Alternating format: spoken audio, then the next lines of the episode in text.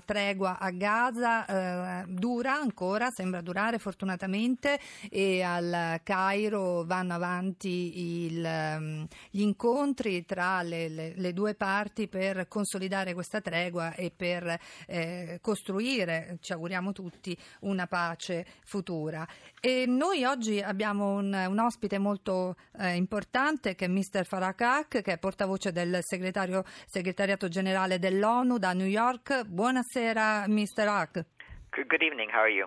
Buonasera. Buonasera. Allora, in, in questo uh, conflitto uh, di Gaza abbiamo sentito più volte sollevarsi la, la voce del, dell'ONU e soprattutto ehm, contro quello che è stata insomma, la, la, la strage di, di, civili e il mancato rispetto delle, delle scuole che erano state predisposte dall'ONU per accogliere e proteggere i profughi. E l'opinione pubblica ci siamo un po' tutti chiesti da profani, ma qual è il ruolo oggi dell'ONU, quali poteri può avere per interrompere una, un conflitto del genere che ha, ha visto appunto eh, più di 1800 vittime civili, eh, addirittura 400 bambini. Ci può spiegare oggi quali sono gli strumenti del, dell'ONU? Perché non, non è intervenuto con i caschi blu? Ecco, queste sono un po' le domande che sono arrivate dai nostri ascoltatori.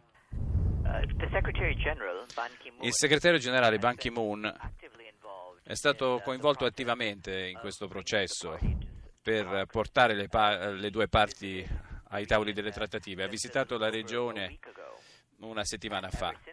Da allora è stato in stretto contatto costante con entrambi i leader per fare in modo che ci fosse un cessate il fuoco e poi dei colloqui su una pace durevole.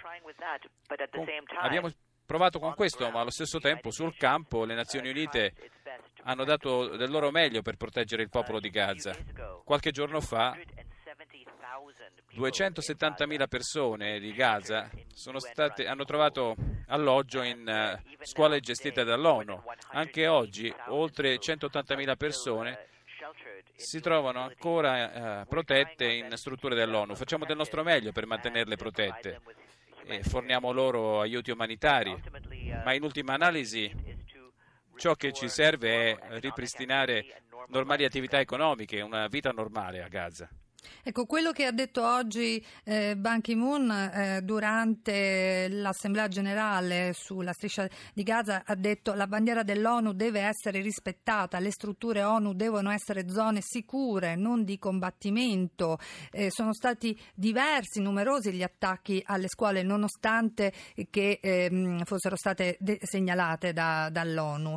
Noi ci chiediamo perché un paese come ad esempio Israele si può permettere di non rispettare rispettare eh, eh, queste che sono delle, delle, regole fondamentali, perché si può permettere di non rispettare le risoluzioni che l'ONU, eh, si parla di, di, di, oltre 70 risoluzioni dell'ONU a Israele per il rispetto dei, dei, dei territori palestinesi che poi non sono state eh, osservate. Uh, yes, and in addition, of course, Inoltre, ovviamente, qualsiasi attacco contro strutture dell'ONU sono una, viola- una, violazione del diritto internazionale, quindi noi abbiamo fiducia sul fatto che le autorità, comprese quelle israeliane, indagheranno rapidamente su quello che è successo in questi attentati contro le tre scuole nel corso delle ultime due settimane che sono stati lanciati quando queste strutture davano protezione a dei profughi a Gaza. Quindi vogliamo che il diritto internazionale sia rispettato. Abbiamo fiducia che il combattimento che adesso è fermo eh, porti le parti a rispettare il diritto e si indaghi su questi attentati delle ultime settimane. Intanto eh, do una buonasera a Lapo Pistelli che è vice ministro del, degli affari esteri che si trova in Iraq. Buonasera Pistelli. Buonasera a voi. Buonasera. Buonasera a voi. Allora, eh, continuiamo un attimo a parlare con eh, il segretario generale, il, il, portavoce del segretariato generale dell'ONU e poi veniamo a lei, Pistelli. Volevo ehm, chiedere, ecco, ma eh, qual è il potere di eh, peacekeeping dell'ONU? Come si organizza? Ad esempio, ehm, quanto possono pesare o influenzare gli interessi economici dei paesi che partecipano al Consiglio di sicurezza? Sicurezza, cioè quanto contano i poteri forti e le relazioni economiche che questi paesi hanno o potrebbero avere, ad esempio in questo caso con, con Israele, quanto questo può, può condizionare l'operato dell'ONU.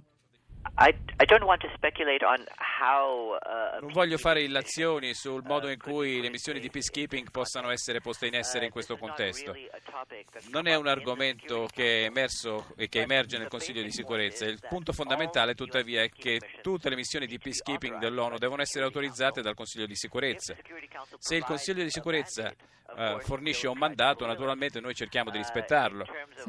Per quanto riguarda quello che è successo a Gaza, io non credo che ci sia stata nessuna discussione sulle forze di peacekeeping dell'ONU. Dobbiamo vedere quello che faranno e decideranno i 15 paesi membri del Consiglio di sicurezza dell'ONU per quanto riguarda i paesi che possono vedere se possono apportare a qualcosa al Consiglio di sicurezza se sono invitati. Oggi l'Assemblea generale ha discusso la situazione in Israele. Vedremo se ci saranno ulteriori discussioni tra gli Stati membri dell'ONU. E, ehm, ieri uno dei portavoce di Hamas ha, um, ha, invocato l'intervento dell'ONU, ha detto solo una forza di pace sotto l'egida dell'ONU può garantire il ripristino delle più elementari condizioni di vita nella striscia di Gaza. E questo sarebbe possibile secondo lei? Well, uh, said, uh, Ma come ho appena detto, in ultima analisi questa decisione spetta ai 15 paesi che siedono nel Consiglio di sicurezza dell'ONU. Se loro forniranno un mandato, naturalmente noi lo rispetteremo. Per adesso noi ci stiamo concentrando nel trovare i modi che le parti stesse, soprattutto Israele, Hamas e l'autorità palestinese, siano in grado di garantire la pace sul campo, in modo che i popoli di Palestina e Israele possano tornare a una vita normale ed essere al sicuro.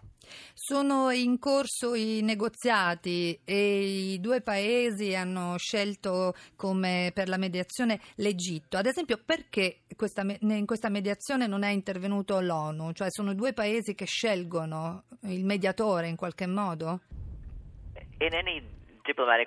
In qualsiasi processo diplomatico è bene che la mediazione passi attraverso una sola area piuttosto che diverse, in modo che non ci siano confusioni tra i mediatori. L'Egitto ha avviato il processo, ma sono coinvolti molti paesi. Il segretario generale, il segretario generale Ban Ki-moon oggi ha fatto notare il contributo dato dall'Egitto, dagli Stati Uniti, dal Qatar, dalla Turchia e dalla Lega degli Stati Arabi e dall'Unione Europea. Tutti questi hanno svolto un ruolo fondamentale. In ultima analisi, quello che noi apprezziamo quello che Ban Ki-moon ha cercato è il contributo di molte persone con la massima influenza possibile per fare in modo di avere un, un cessate il fuoco. Speriamo che il cessate il fuoco duri e porti a una soluzione davvero durevole. Lei crede che in, ehm, in, queste, in, in, queste, ore, in questo momento in cui si sta così decidendo la pace, possa essere chiesta a Israele di rispettare le risoluzioni ONU, di smilitarizzare i territori, il riconoscimento dello Stato palestinese? Che speranze ci sono? Per noi la, la speranza principale è affrontare il, il, problema a lungo termine che stanno affrontando le due parti. Quello che noi vogliamo in ultima, in ultima analisi è una fine del lancio di missili eh, da, da, Gaza, lo, lo, il traffico di armi, l'eliminazione del, del blocco e un, un, governo palestinese che rispetti i, gli accordi e gli impegni presi dall'Organizzazione per la Liberazione della Palestina. Grazie Mr. Faranak, portavoce del segretariato generale ONU, buon lavoro. Thanks. Grazie.